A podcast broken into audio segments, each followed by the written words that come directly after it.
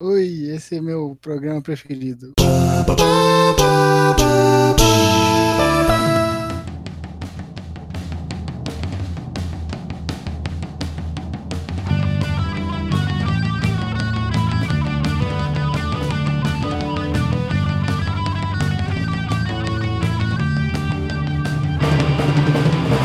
Aoa! Sejam muito bem-vindos, senhoras e senhores. Está começando mais um Monogeek. Aqui quem vos fala é Wanderson Padilha. E hoje, gente, vamos falar, vamos falar mais uma vez sobre séries, né? O tema é assistindo juntos ou não. E aqui comigo já temos aqui da casa Gil Otávio, Assista junto ou não. Elton Félix. Gosto de praticar assistir junto, hein? Gosto. Here comes a new challenger! E hoje a gente está tendo a honra de receber aqui as meninas do podcast E aí, qual é a desculpa? Estamos aqui com a Bruna Olá! E com a Giovana. Tudo bem, Giovana? Oi, oi, gente. Adorei o assunto de hoje. Bora lá. Gente, o que, que a gente tem para as convidadas hoje? A gente sempre traz uma coisinha. A gente, o que eu tenho aqui, vamos dizer, bolo de laranja, Tô cagado de fome. um pouquinho de chá. O chá está servido. O que, que você tem aí, Gil? Pô, o Dudu adora bolo de laranja. Tá bom. Sacanagem, guarda um pedaço. Eu não consigo parar de comer, eu não paro de comer um minuto. E, ah, e tem um pouquinho de estrogonofe de ontem também. Estrombelete de pombo obeso. Tem hambúrguer vegano aqui em casa. Aquele da hambúrguer do Sadia. futuro. Do- do- ah, Tem o do futuro? Não, é da Sadia, Sadia. Eu tô comprando todos que eu acho pelo, pela frente. Ah, é Vegtal, né? O novo, nova linha da Sadia. aí. Vegetariano, né? Não é vegano, não. No assunto de hoje a gente vai falar sobre assistindo junto não se influencia, né? Mas antes uns recadinhos aí, daqui a pouco a gente volta. Posso viver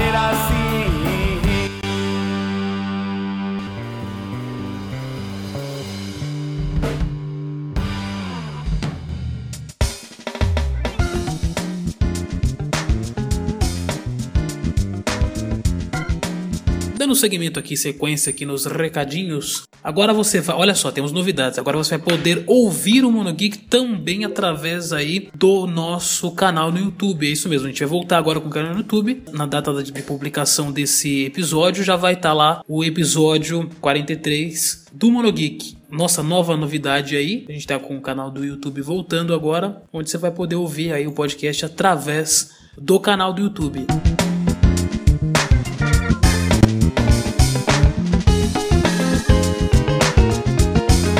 Na sequência, agora a gente vai ter o nosso podcast. No final do, desse episódio, rolou uma entrevista que eu tive com um autor de um livro chamado O Último dos Róis. Esse autor fala é, sobre a, a sua carreira e também o lançamento do audiolivro através da plataforma do YouBook, onde Moá, que vos fala aqui, teve a honra de fazer aí a, a narração do livro. Então você pode acompanhar também aí no final do episódio, no final. Não, não desliga, não, não passa pro próximo episódio, que aí você vai ter uma entrevista com o autor João Pedro Leal, falando a respeito aí do último dos róis da sua carreira e falando um pouco deste humilde narrador que teve a honra de, de narrar o livro, que você vai ouvir o preview agora.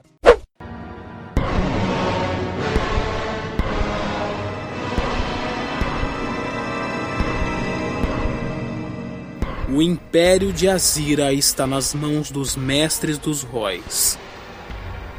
Uma ordem mágica dos mais poderosos magos do Império. O mundo vive em constantes perigos. E o mal, que no passado fora derrotado pelos espíritos sagrados do universo, agora são despertados por uma profecia tão antiga quanto o próprio tempo. Seres e criaturas mágicas foram condenados à morte.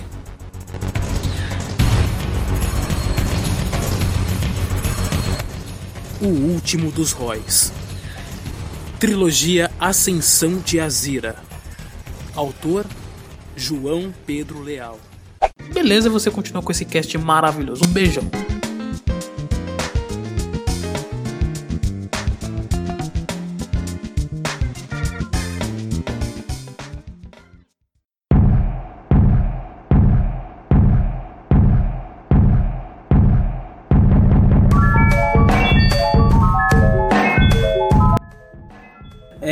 Assistir junto uma série ou não. Eu, por exemplo, aqui em casa, ah, eu não gostava, não era tão fã assim de novela mexicana e minha esposa meio que me viciou aí em novela mexicana, né? Mentira! A gente bota a culpa na esposa, né? Muito bem.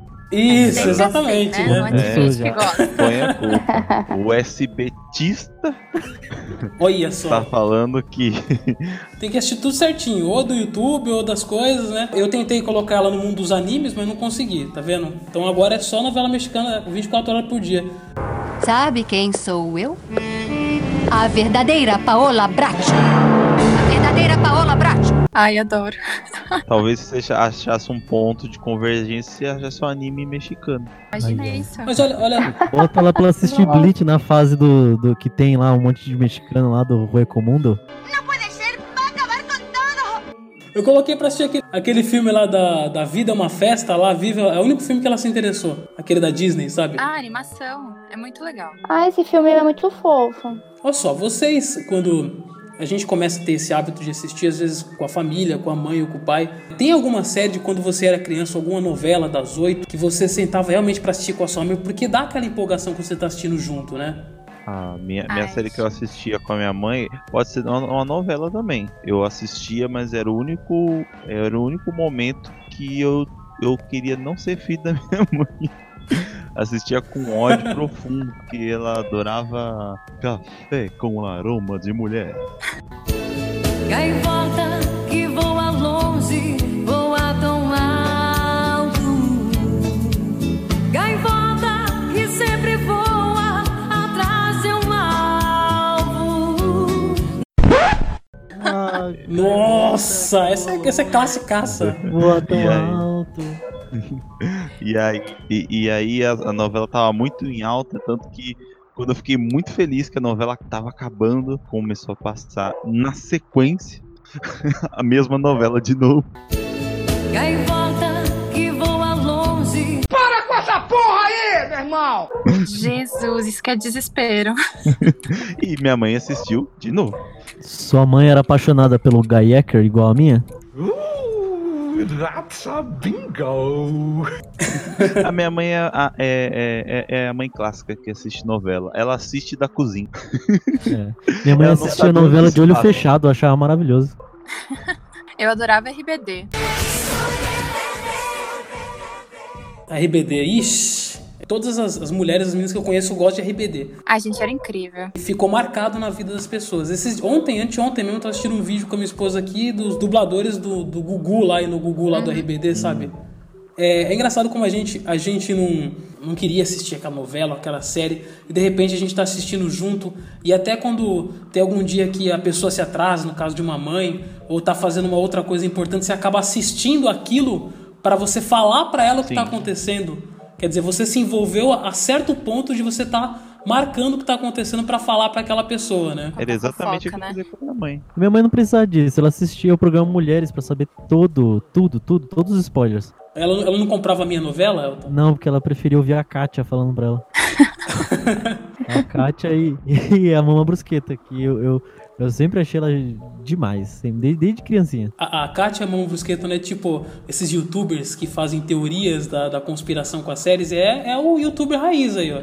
Tudo que acontecia na novela, eles já ficavam teorizando ali à tarde, né? Exatamente. Gente, eu nunca fui tempos. afim de novela. A última novela que eu acompanhei foi Chocolate com Pimenta. Nossa, eu amava. Jesus, eu chorava quando eu perdia. Essa era boa. Eu, eu, inclusive, toda vez que alguém faz aqui, sabe aqueles bigode que a pessoa sobe pra uh, dar uma subida no bigode, assim? Aham. Aquela lambida com Eu- o dedo e sobe. É, eu, eu, sempre, eu sempre pergunto se a pessoa faz com banha de porco, igual na no, nessa novela aí. Você falou da novela, já veio chocolate. com- Não tem como não lembrar disso. Paixão ciumenta, assim violenta, de tanto que sofre aumenta.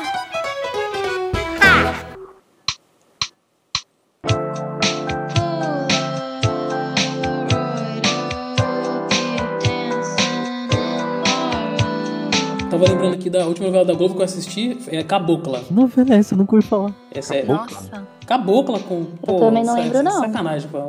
Você tá inventando. Cabocla. Nosso amor é ouro, joia rara de se ver. Tá passando Viva Tá agora. inventando. Tem uma Não, novela- não tô Daqui a pouco não. você fala que tem uma, uma novela indígena, uma novela caucasiana, novela. qualquer coisa, qualquer Novela turca. E Alma Gêmea? Uma novela que eu gostava muito era Avenida Brasil. Avenida Brasil. Essa aí é é a melhor novela, né? Nossa, essa eu nem acompanhei. Ah, agora dá pra você Essa daí acompanhar. eu, eu, eu acompanhei. Tá nos, nos capítulos finais agora, né? Vale a pena ver de novo. Cara, tava revendo a cena da Carminha Sim. e é sensacional a Carminha despirocando no meio da rua. Ela gritando inferno, né?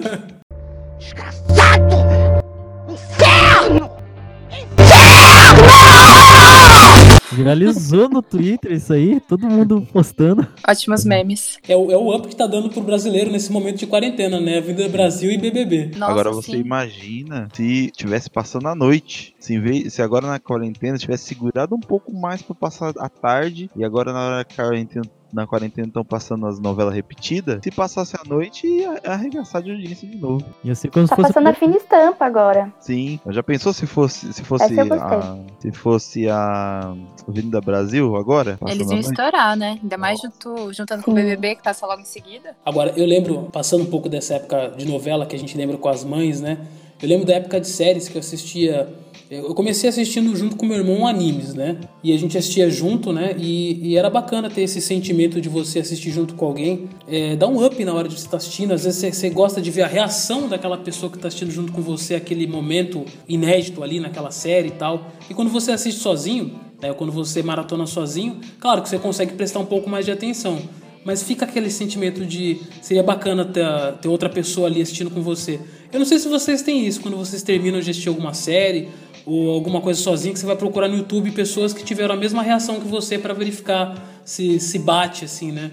Esse nível de identificação. Ai, eu não faço isso, mas eu prefiro ver sozinha, pra quando a outra pessoa que acompanha junto comigo, ela não saber que eu assisto. E aí eu vejo e fico, meu Deus, que incrível, né? Só pra ver a reação dela e mandar, tipo, ai, é uma surpresa, também não assisti. Pra você não é nada surpresa, mas finja, finja surpresa. Aí eu fico, tipo, "Ah, já assisti, tudo bom, já sabia. A língua segurando pra não espalhar spoiler. Ou pra ficar falando assim, ah, claro que ele vai fazer tal coisa. Aí vai Ou lá tipo, e faz.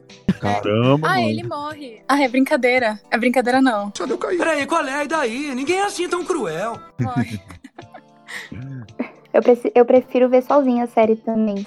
Mas sempre no final da série, eu vou em alguma mensagem com meus amigos, comento. Mesmo que a pessoa não veja, mas eu gosto de comentar. Por mais que eu vi sozinha também.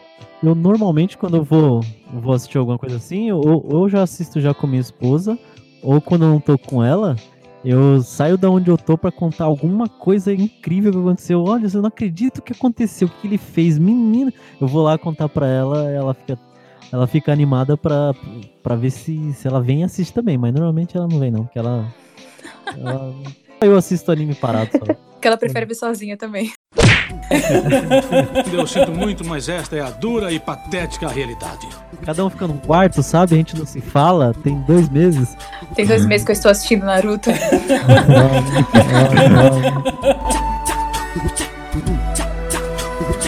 A vontade de rir é grande, mas a de chorar é mais. Meu Deus, o que foi que eu fiz com minha vida, Jesus?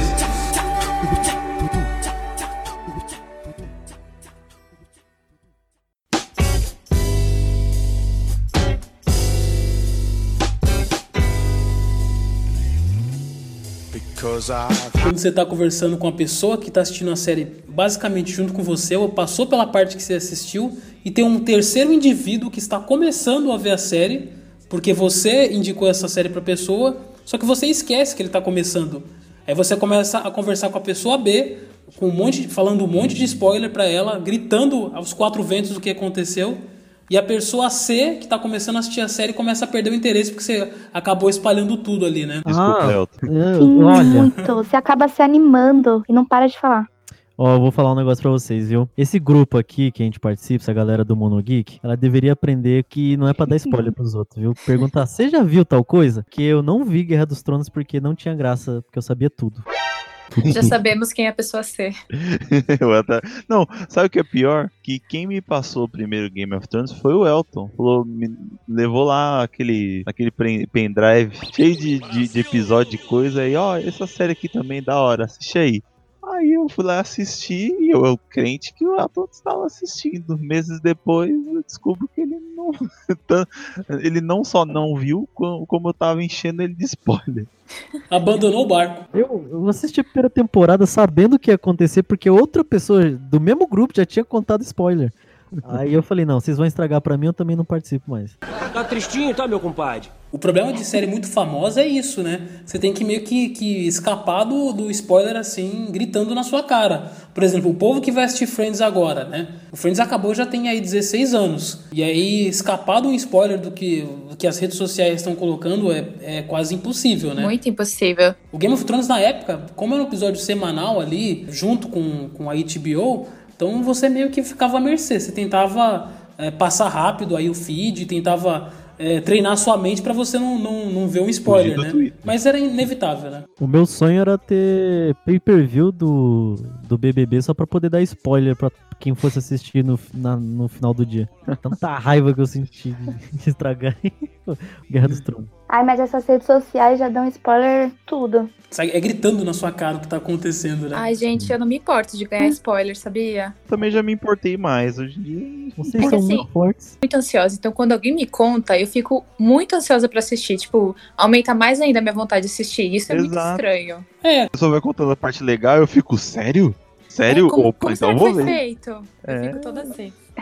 É, às vezes você quer ver a, a, a, é, a jornada, né? Se você sabe o final, você quer ver a jornada de como chegou até ali, né? O meu ponto com Guerra dos Tronos e outras coisas também é que normalmente o spoiler que eu recebo é um spoiler que, que quebra a magia. Por exemplo, no Guerra dos Tronos, saber quem vai morrer te faz desanimar, porque você já sabe. Vai morrer. Você cria afeição por um personagem e ele vai morrer. Vai morrer. Então você não. Você, tipo, ah, nem vou criar afeição por ele, que ele já vai morrer mesmo daqui a pouco. Vai morrer. É, mas é porque a série te treina, né, É. pra isso, né? Virou Ah, a indústria da morte e virou Guerra Guerra dos Tronos. ali. É, mas eu, eu, no sabia final que das contas. ia morrer. No final das contas, eu nem achei que morria tanta gente importante assim, não. Dois ali que foi, que foi realmente impressionante, depois morria personagem secundário, basicamente. Por que você parou de se importar, Elton? Eu parei de ver Já também. acostumou. Você sabe, sabe que essa parada do spoiler realmente é. Assim, a gente cresceu numa época em que as pessoas queriam ver o resumo de novela na revista, como acabamos de dizer aí, na- nos, nos próprios programas. A gente meio que tá treinado um pouco pra isso, né? Porque a gente queria ver o que ia acontecer na próxima semana. Saía já na capa da, da, da Tititi, sei lá, Fulano traz Cicrana com Beltrano. Aí você vai ficava, menina, olha o que vai acontecer na novela e não sei o quê. A gente meio que tá treinado pra isso, né? Sim. E, e meio que a gente já é estimulado a isso, né?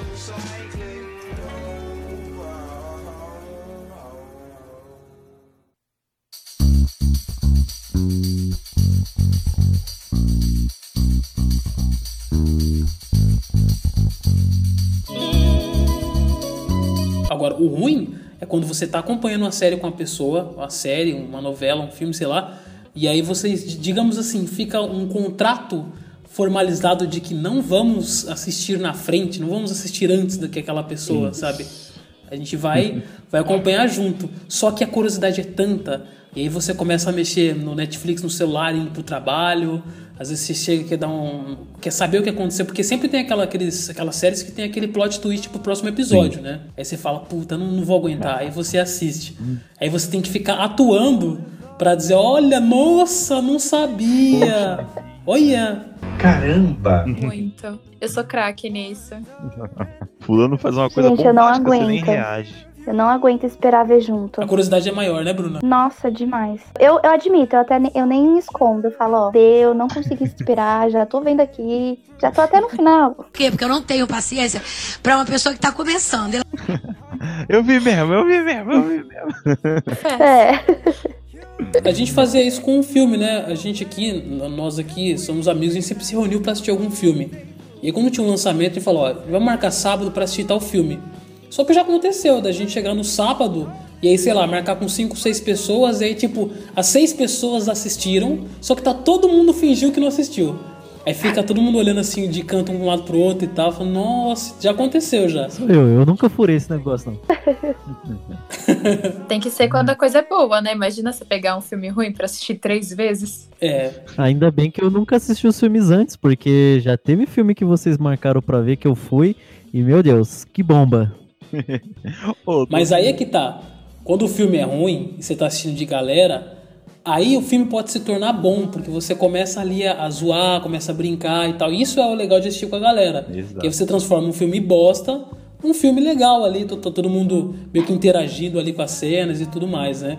Eu acho que essa é a magia de assistir às vezes com o pessoal, porque, por exemplo, você tá assistindo uma série ou algum filme que é tem algum mistério, alguma coisa de detetive, sei lá. Aí começa todo mundo a teorizar. Não, é isso que tá acontecendo, não, é fulano que tá fazendo isso, não. E é o bacana pra saber quem é que tá certo, né? E filme eu prefiro ver junto. Filme? Filme eu prefiro. Porque é bem isso que ele falou. Que começa a pensar a coisa já no começo, aí no final você vê que foi realmente o que a pessoa falou. Aí você fica, como você adivinhou? Eu já assisti três vezes. Ah, agora eu entendi! Agora eu saquei! E não teve o caso do cara que assistiu Bacurau 11 vezes? Ô, louco. Vocês viram essa história? Gente, não vi. O cara, o cara, o cara ia. Ele é um jornalista até que conhecido no meio aí. Ele ia conhecendo as meninas, assim, levando. Levando umas meninas falando assim, ah, vamos lá assistir Bacurau. E aí ele assistia, levava a menina, beleza. Daqui a pouco conheceu outra mulher. Ah, vamos lá assistir Bacurau. Aí daqui a pouco a mulher, nossa, tô doido pra assistir Bacurau, vamos ele. Vamos. e ele foi 11 vezes assistir Bacurau. Pelo menos ele já impressiona, né? Tipo, nossa, sabe o que vai acontecer aqui? Eu acho que é isso e isso e aquilo. Aí acontece o que a Bruna falou. Nossa, como você sabia? Ah, sabe o que, que é, né? O miserável é um gênio! Aquele, aquele papagando de cinéfilo ali. O puta diretor ali. É, isso que é, isso que é bacana, né? Tipo, você assistiu um monte de vezes, você paga de cinéfilo. Agora, agora vai acontecer tal coisa. Ó, mas o, o problema é quando acontece uma coisa, de- por exemplo, em casa de boa. Agora, no cinema não dá pra ficar muito falando, né? Por conta aí de, de- Eu já perdi experiência no cinema por conta... Eu tava assistindo um filme e a galera na frente achando que era... Era conversa de escola, assim. Uma fileira inteira fala, conversando sobre o filme. Raiva que eu passo. Eu já fiz barraco por causa disso. Porque assim, você perde. você- que tá assistindo, que pagou o ingresso, você perde a imersão naquele filme. Principalmente quando é um filme de terror ou suspense. Exige que você esteja em silêncio. Só que aí fica todo mundo brincando na frente, ou então conversando ali na frente, e você perde a imersão naquele filme, né? Meu, e é a pior coisa que acontece quando você fala, ai, você pode falar, sabe, parar de falar, né? Não tô conseguindo prestar atenção. Aí a pessoa fala, eu paguei pra estar aqui, eu faço o que eu quiser. Tipo, Não, você tem essa moral, você tem essa moral de falar pra alguém, tipo, ô, dá licença, eu, eu não, eu, eu, eu sofro calado. ai, não, eu falo, eu fui assistir It e aconteceu isso, e o cara ficou me zoando o filme inteiro falando que eu era o palhaço do It. Por isso mesmo que eu não falo Foi péssimo. porque você cria uma guerra, uma mini guerra entre cadeiras, principalmente se a pessoa estiver atrás de você. Nossa você der bronca, aí a pessoa começa a chutar a sua cadeira, e aí, aí vira o inferno. Aí você pode retribuir com o celular na cara dela, né? Sim. É verdade.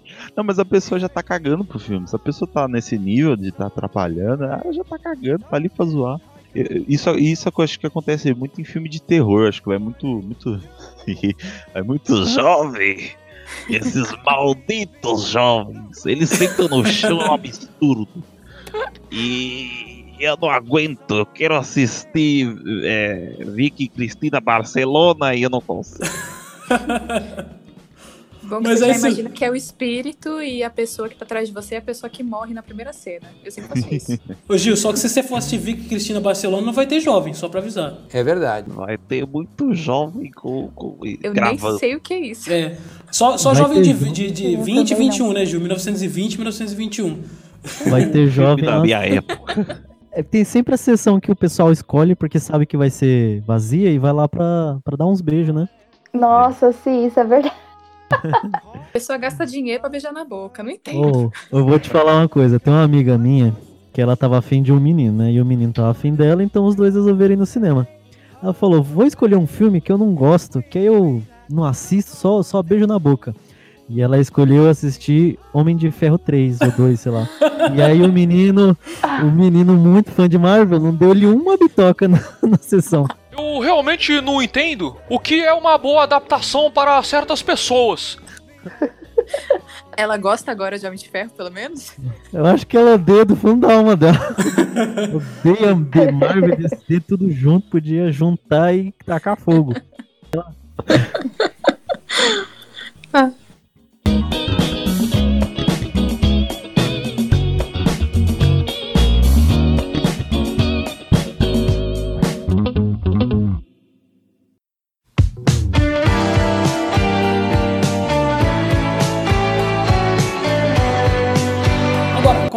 disse no começo, assistir junto meio que dá uma influenciada no, no seu gosto. Já aconteceu com vocês de vocês serem influenciadas por alguém, tipo por um parente ou por um namorado, por uma amiga, sei lá, a assistirem coisas totalmente fora do gênero que vocês costumam assistir? Ou até mesmo a, indicação do Netflix, né? Sim, eu, eu tenho um pouquinho de preconceito com filme de ação. Sabe? Essas coisas com muita luta, muito efeito. E, e, meu namorado, ele já gosta. Então é uma coisa meio que acaba me influenciando um pouco. E agora eu gosto. Mas não tanto, mas eu gosto, eu assisto. É tolerável. A gente faz um esforcinho pelo amor, né? Ah, a gente tenta, né? Minha esposa, minha esposa, ela, ela assim, ela, eu tenho, vocês estavam falando no podcast da, dela saiu um episódio sobre distração. A gente começa a assistir um filme e aí passa um gato na frente da, da televisão, já era o filme. É o gato o tempo inteiro brincando, aí vira celular, né? Aí vai até o final do filme. Aí você fala, poxa, que bacana, você assistiu, você gostou e tal. Ela, ah, tá, não entendi nada. Eu falei, é claro, com 20 minutos de filme você foi prestar atenção no, no gato passando, já era o filme, né? Mas o gato não tava no filme? eu sou totalmente assim. Você coloca alguma coisa para assistir, vai dar três minutos eu tô dormindo.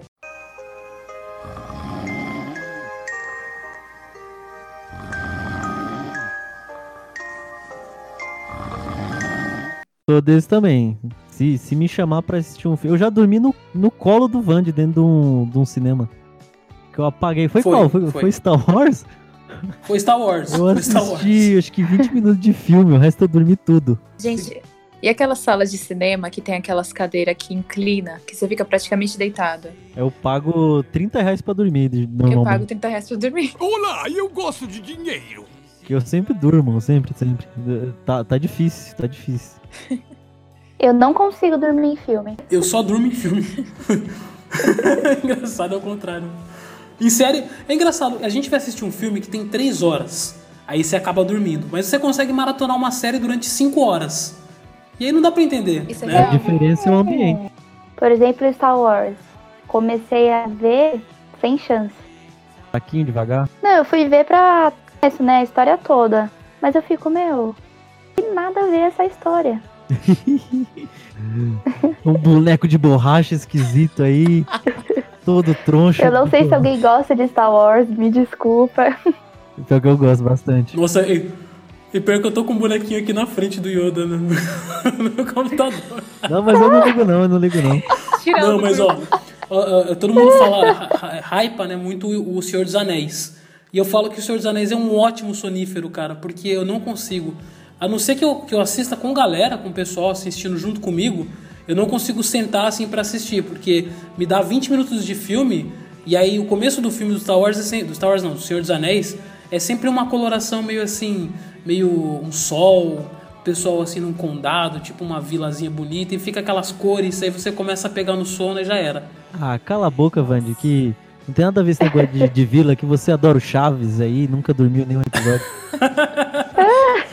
tudo tem que fazer aqui é Chaves, tudo, tudo, tudo, e tudo, e tudo, e tudo, e tudo, tudo eu. Não, mas o, o pior é que eu gosto do Senhor dos Anéis justamente por isso, por ser mais lentão, por ter mais conversa mesmo, as pessoas explicam muitas coisas, porque, não sei, é meu, meu estilo de, de história favorita são as que tem conversa e pouca ação.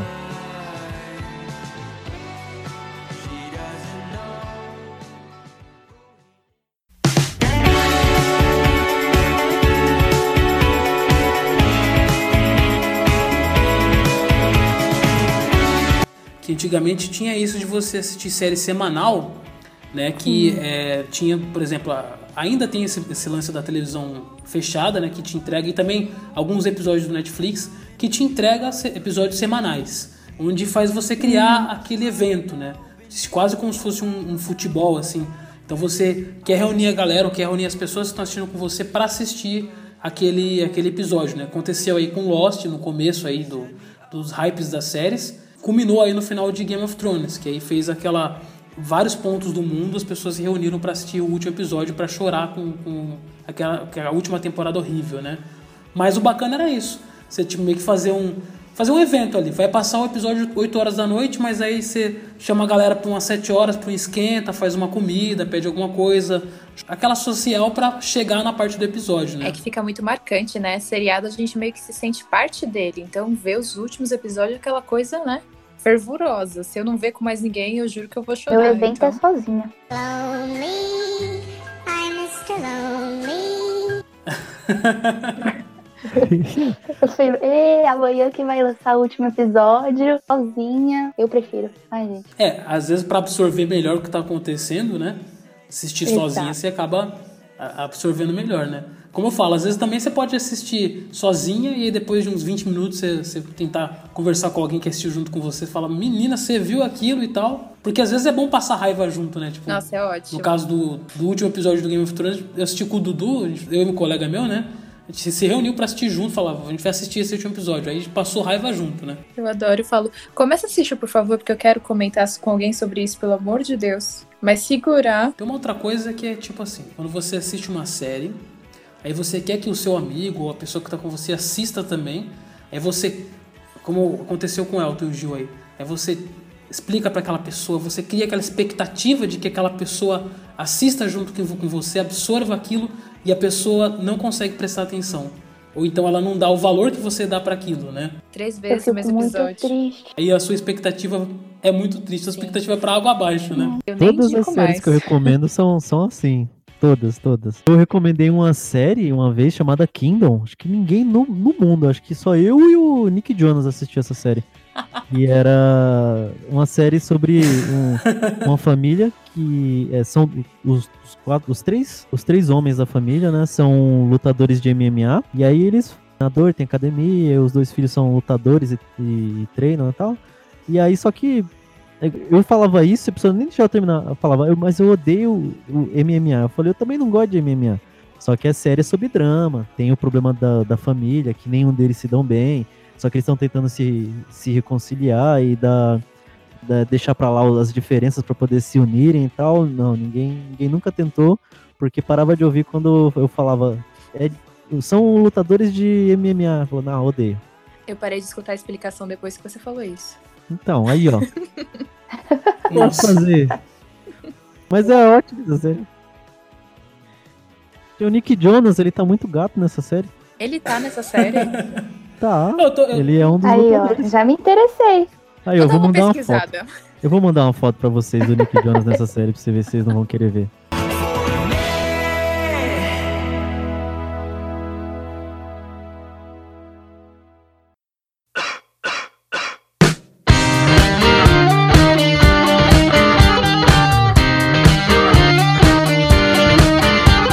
Aí, ó, o Henry Cavill tá no The Witcher. Até eu me interessei só por causa do Henry Cavill. Gente, sim, mas eu ainda não assisti, não comentem. Eu também não. Olha, eu vou te também dar um não. spoiler. Mentira, eu não vi. Ele é bruxo. Ele é bruxo. É. Eu comecei a ver essa série e é tão chata, gente, que eu não consegui terminar. Jura? Pra mim, né? Eu achei muito chato, eu achei muito devagar, eu achei uma história muito blé. Sabe? Ai, não gostei não. Nossa, várias pessoas vieram falar que maratonaram em, tipo, um dia inteiro, por- de tanto que era boa essa série. Ainda bem que eu não assisti. Então, eu fiquei até triste comigo mesma, porque eu falei, caramba, todo mundo gostou e eu não gostei.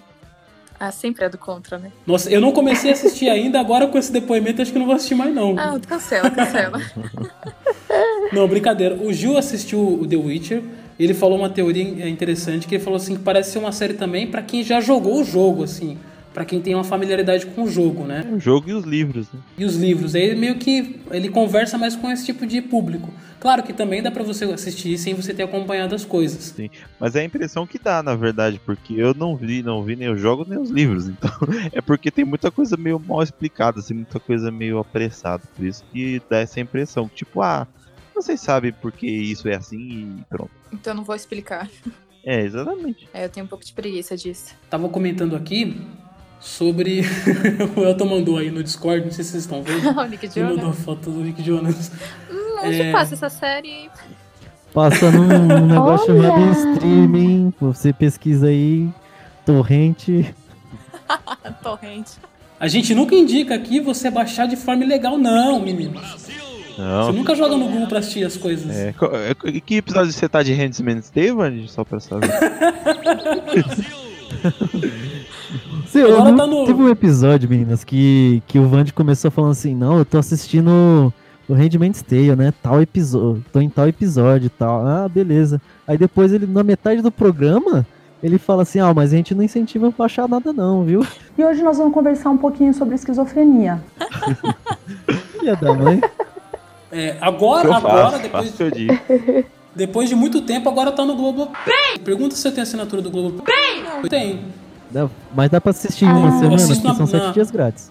É, aí depois. Aí, aí vai cair no podcast da menina. Vocês se distraem, você que assina uma coisa durante tantos dias de graça, você tem que chegar no, no penúltimo dia pra cancelar aquilo, senão vai te cobrar, não é?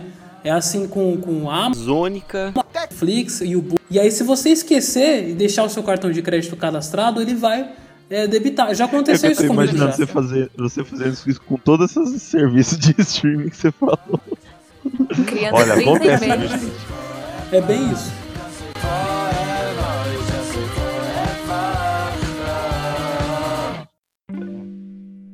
Você me pergunta por que é que eu não bebo, é que eu gosto de coco, é. Eu acho gostoso e não vejo motivo pra sempre ficar muito louco.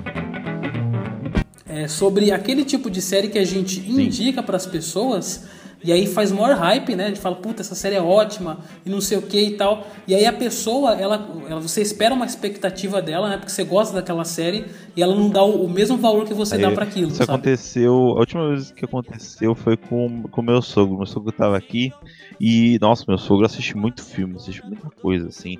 Eu também. Foi quando eu falei, eu falei pra ele assistir Guerra dos Tronos, nossa, ele viciou. Ia na feira comprar uns. ia, ia por meios legais assistir. E. Então, mas aí ele chegou aqui, aí eu e a Dai falamos assim: não, você tem que assistir essa série, que era Dark. Nossa, cheio dos mistérios, toda truncada, todos vai, vai ficar com a cabeça. Ele não achou a menor graça. Assim, acabei de dar uma bela de uma cagada. E, e a gente com aquela cara, e aí, e aí, e aí? Ele. Cagada. Legal. ah, legal. Mas nossa, acho que ele não achou a menor graça. Calma, merda! Ele ficou meio decepcionado. É, não, tudo bem. Você começa a pegar o celular no meio da série, aí você fala, hum, Era não, isso que você queria faz isso, mostrar? não. É, aham, não, não, é bom, é bom, legal. Não, é, é engraçado, isso. tipo assim, muitas vezes você, você indica um negócio de uma coisa e fala assim, vê isso aqui, vê isso aqui. Aí beleza, aí a pessoa tá, tá lá vendo, daqui a pouco ela começa, igual você falou, dá uma distraída, aí daqui a pouco. Pô, mas tem uma série aqui pra você ver também, um filme, tira e vai lá e põe outra coisa. É, é, essa pessoa não deu a mínima mesmo. filme que eu achei que era muito bom, que falaram super bem e tal. Aí tava no Now disponível, era uma vez Hollywood. Coloquei na maior expectativa. Mas ele é muito Gente, bom. eu dormi. Tarantino, É bom. eu não assisti esse filme. Tipo, eu Temos paguei, alguém- entendeu? E eu dormi no meio do filme. Ai, Temos alguém fiquei aqui revoltada. que, que tem um problema com sono, hein? Igual eu. Quando a gente for assistir Vício Inerente lá em casa, você, você dormiu em um minuto de filme. Mas foi de graça, eu não paguei pra assistir. Esse que é agravante. Nesse filme, nesse Star Wars, eu, eu, eu, dormi apertando a mão da minha esposa e no colo do Vande. Foi. Deve ter sido uma cena divertida de ver. Não, sabe qual foi a cena divertida? Nessa do Vício Inerente, você dormindo, a gente lá, a gente tá entendendo porra nenhuma do filme, tinha quase três horas. E aí o Elton acorda, tipo, quando acabou, nos créditos finais, ele tipo, hã? E aí? Foi muito bagulho. Vocês já viram um vídeo da, da mulher que tá todo mundo. Todo mundo trabalhando, ela tá dormindo. Aí eles combinam todo mundo bater palma. E aí ela acorda no meio das palmas. Uh! Bater palma, bater palma, Mais ou menos isso. Mas você tomou.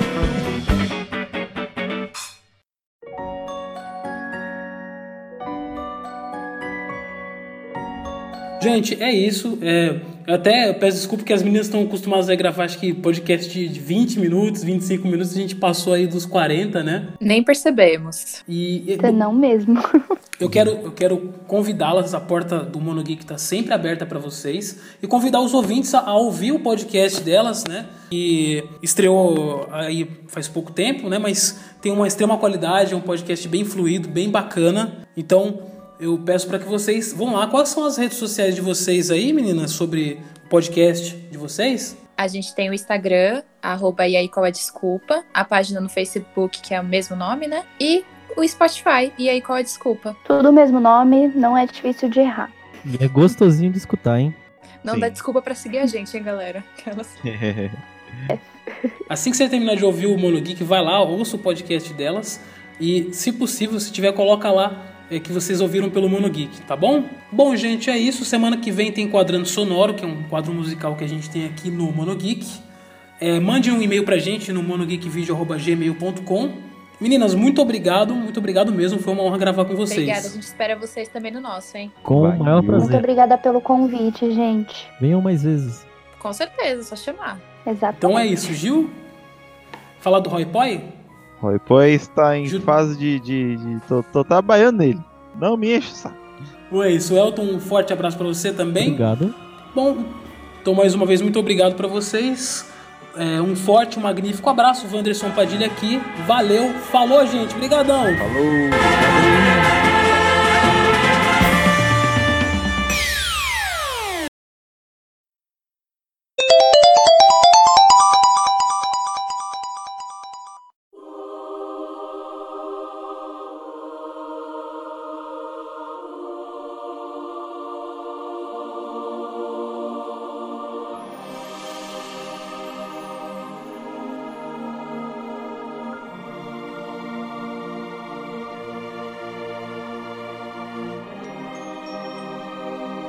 Bom, e continuando aqui no Mono Geek, tem a honra de receber aqui um autor do livro da trilogia da Ascensão de Azira, né? Estamos aqui conversando com ele, uma honra receber aqui no Mono Geek, é o autor João Pedro Leal. A gente vai falar um pouquinho da obra dele, que também está lançando aí o seu livro como audiobook na plataforma do e-book, eu tive a honra aí de participar como narrador. Boa noite, tudo bem, João? Boa noite, Vanessa, tudo bom? Queria já de já de antemão agradecer pelo espaço, né? Hoje a gente estará consagrando um pouco do nosso trabalho, da nossa parceria. A gente vai falar um pouco aí da, do, do livro do João, essa desde essa trilogia de Azira quanto os outros que ele lançou. Esse foi o seu primeiro livro, João, lançado? Não, não, esse não foi meu primeiro livro, né? Ah, eu vim trabalhando com a literatura fantástica mais recentemente, né? De um ano pra cá. Mas inicialmente a minha escrita com é, meu trabalho como escritor foi mais voltado para poesia, para crônica, né, para o cordel. Depois eu fiz uma transição para uma escrita um pouco mais sacra e então me encantei com a literatura fantástica e nasceu então o último dos Róis. O Último dos Róis aí tem, tem dentro dele tem uma grande, grande influência aí com livros é, como Harry Potter, como artifícios aí da cultura pop, aí eu consigo ver Avatar nele, mas eu consigo ver também nesse livro uma característica brasileira, uma cara, um carisma brasileiro, né? Sim, exatamente, porque assim, nós sabemos que é, o Brasil ele é rico muito da literatura brasileira, é rico muito da poesia, né? De contos, crônicas, ensaios e prosas. Porém, a gente sente uma necessidade de literatura fantástica. Nós sabemos hoje que o, o- a Europa, os Estados Unidos, eles, eles realmente dominam o campo da literatura fantástica, como Harry Potter com a J.K. Rowling, Rick Riordan com Percy Jackson, né? Nós temos as Crônicas de Nárnia, nós temos outras, uma série de literaturas fantásticas. E o último dos Róis veio para trazer para o Brasil uma cara da literatura fantástica, mas habituada com personagens nossos, entende? Então eu, eu não quis americanizar a minha história, eu não quis dar uma identidade americana, uma identidade europeia à minha história, mas eu trouxe um protagonista mestiço, negro, miscigenado, é, que não tem pais e que mora numa grande metrópole em São Paulo. Então tive que trazer toda a história realmente interligada com a nossa dinâmica brasileira, né, para dar brasileirismo para a obra O Último dos Róis. Claro que através do livro a gente consegue ver aí essas influências. E eu queria saber de você quais são as suas influências, né? Desde a época que você falou aí do cordel, né? Até agora, né? O, o livro, O Último dos Olhos, para quem tem um exemplar impresso, né? O físico, é, poderá ver que na dedicatória do livro ele traz o nome da J.K. Rowling, que é a autora do Harry Potter. Então a grande primeira influência para em si esse livro foram, é, foi, na verdade, a escritora, mas toda a, a, minha expressão narrativa com, realmente com escritores brasileiros, Machado de Assis, é, Moacir Clear, é, também eu gosto muito de trazer um pouco da escrita do Ariano Suassuna, na qual tem grande influência. Boa. Porque eu gosto de trazer uma valorização é, daquilo que é mais virtuoso no Nordeste, que são nossos escritores. E sempre gosto de deixar uma deixa que eu tenho uma grande influência de um escritor conterrâneo aqui do meu estado, que é o do Maranhão,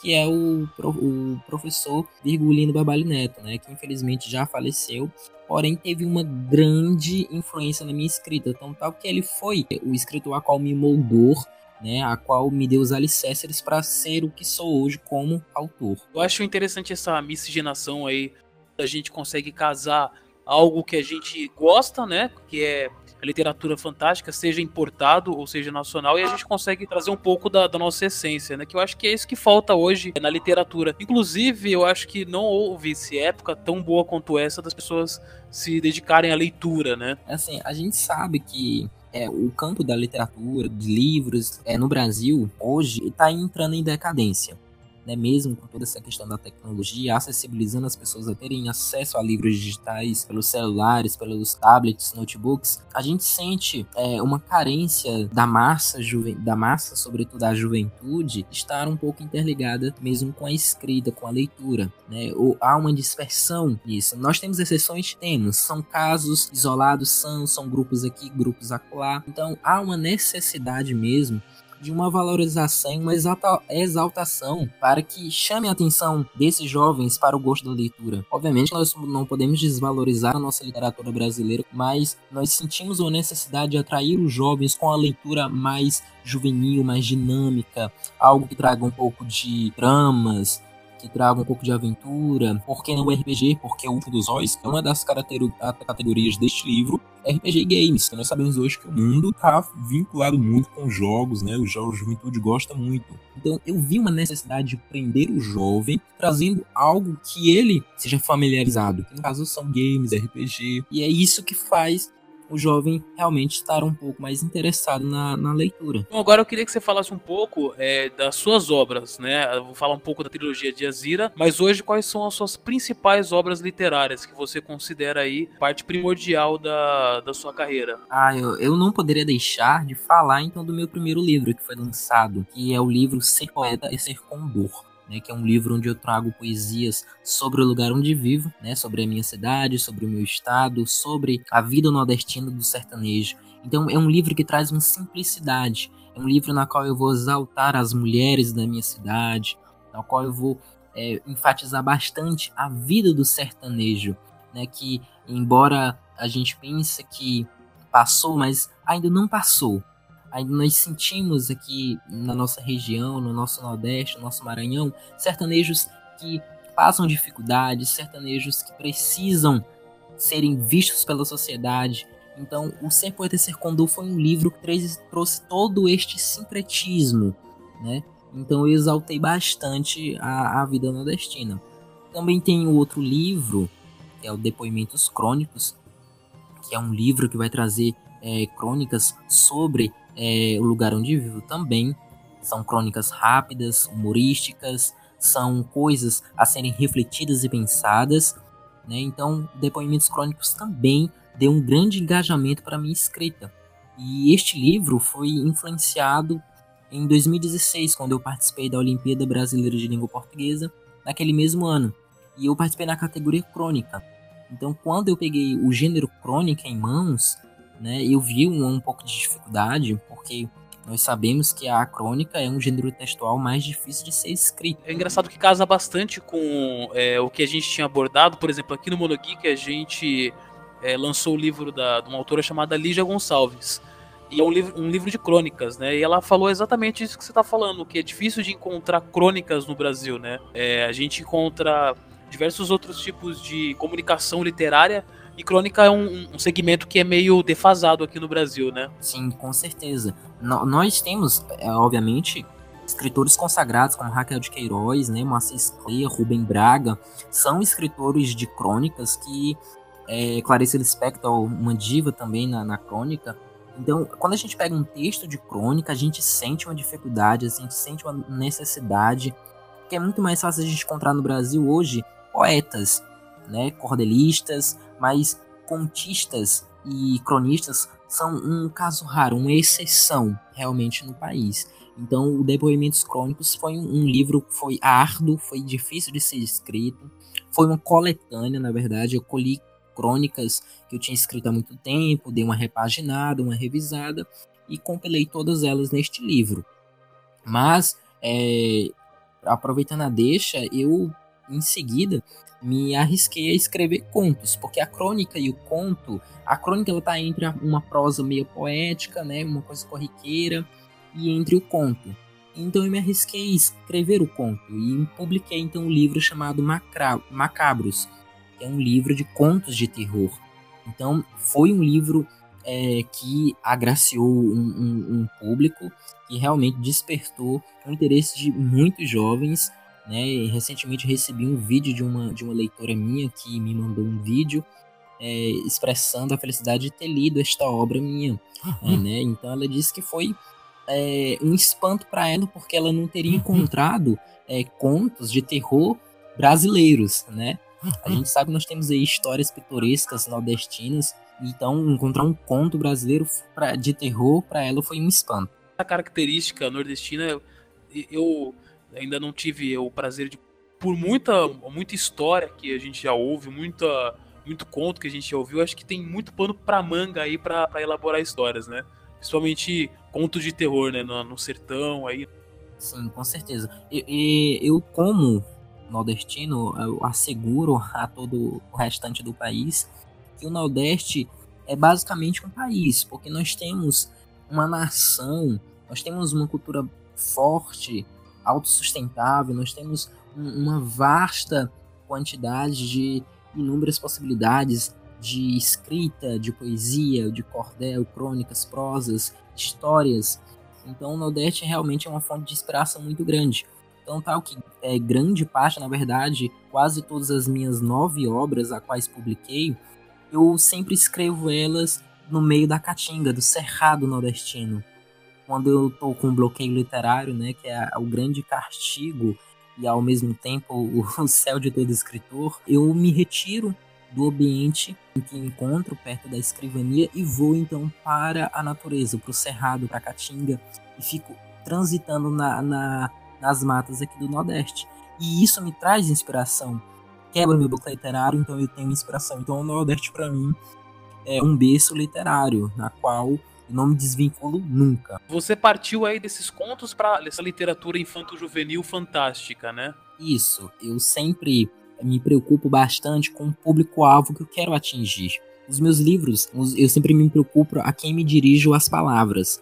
Uh, por exemplo, se eu for escrever uma crônica com um pouco de grande oculência ou com uma crítica social muito pesada, não poderia destinar a um público infanto-juvenil. Então eu sempre me preocupo. E o último dos Roy's é, eu me preocupo bastante com o público-alvo, que seria a juventude. Então eu tive que deixar uma linguagem mais simples, uma linguagem pouco direta, mas eu também não poderia deixar um texto muito apático, muito chato de ser lido. Quando você lê o livro 2, que é a continuação da trilogia, que é o livro dos mestres, você vai ver um amadurecimento na escrita. Vai ter uma leve aumentada né, na narrativa. E é uma característica que eu estou colocando em todos os meus livros para acompanhar o, o crescimento do, do, do leitor e também fazê-lo viajar no meu mundo e levá-lo onde eu gostaria que eles fossem. Então, escrever para a juventude não é fácil, porque você tem que acompanhar o crescimento psicológico, mental e de interpretação dela.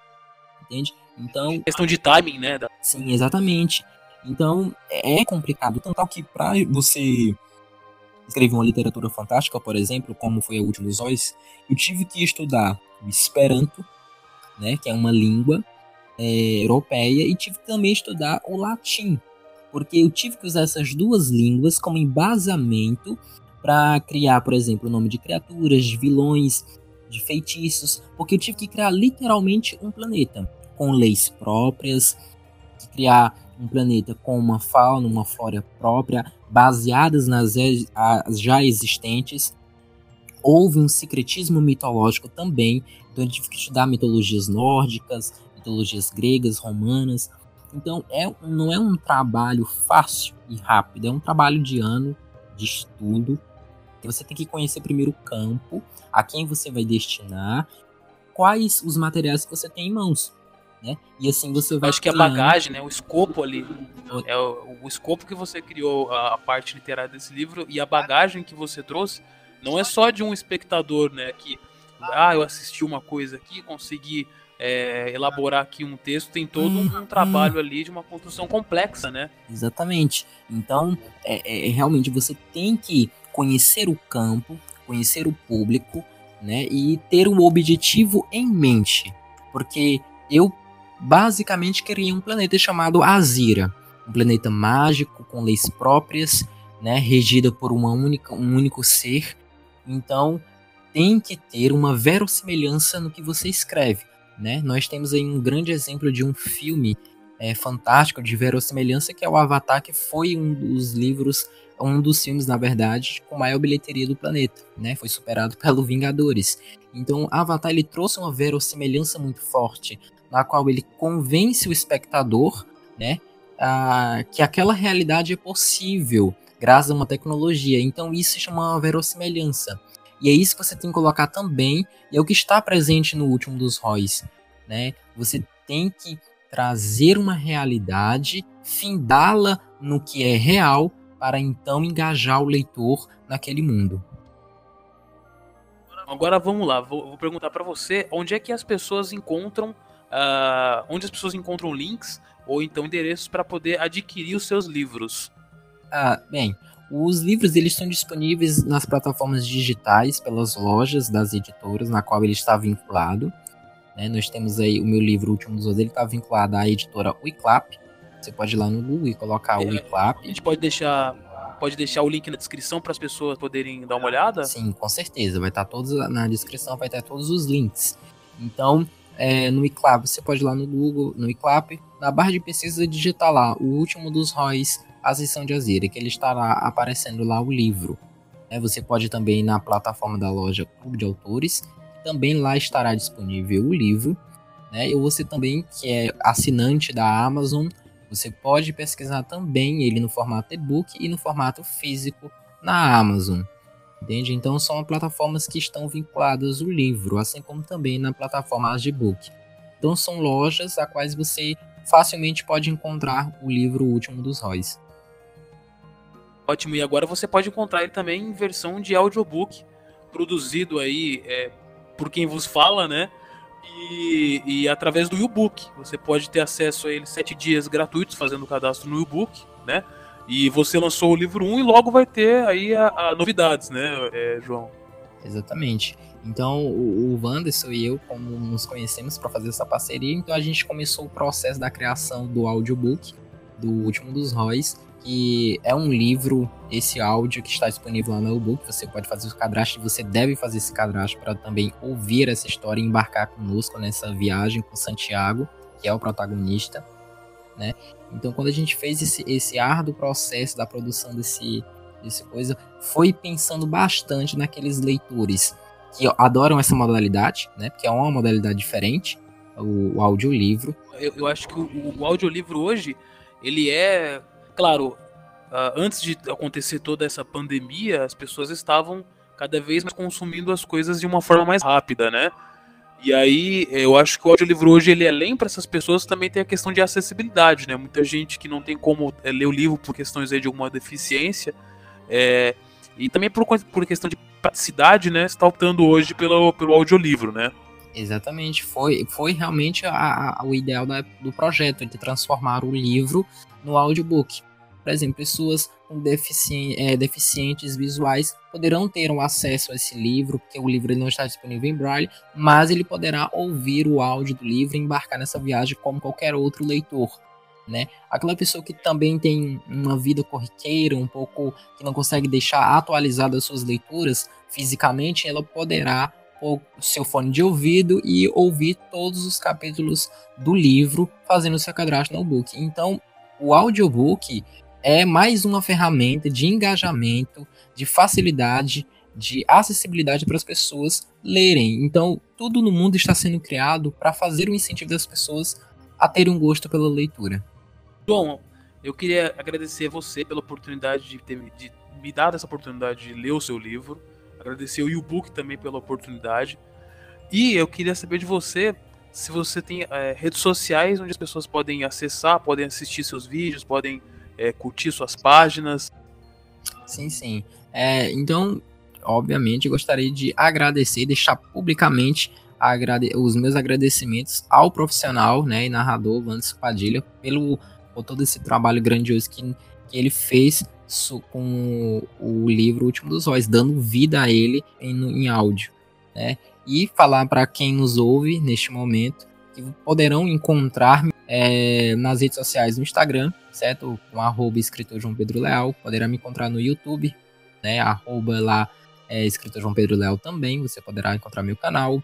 E também no Facebook, na minha página do Facebook oficial, que é Poetizando o Mundo. De lá estarei colocando informações, conteúdos literários, né, e todos os trâmites e informações necessárias para você também adquirir meu livro físico ou digital. E agora, é, lançado recentemente, há uns dois dias, o nosso audiobook, que estará disponível também é, né, né, lá na minha página do Facebook. Você poderá estar acessando para baixar. Muito obrigado. Esse foi um momento extra nesse One Geek. Espero que você tenha gostado. Um forte e um magnífico abraço. Wanderson Padilha aqui. Valeu, muito obrigado, João. Eu que agradeço, meu querido. Um abraço.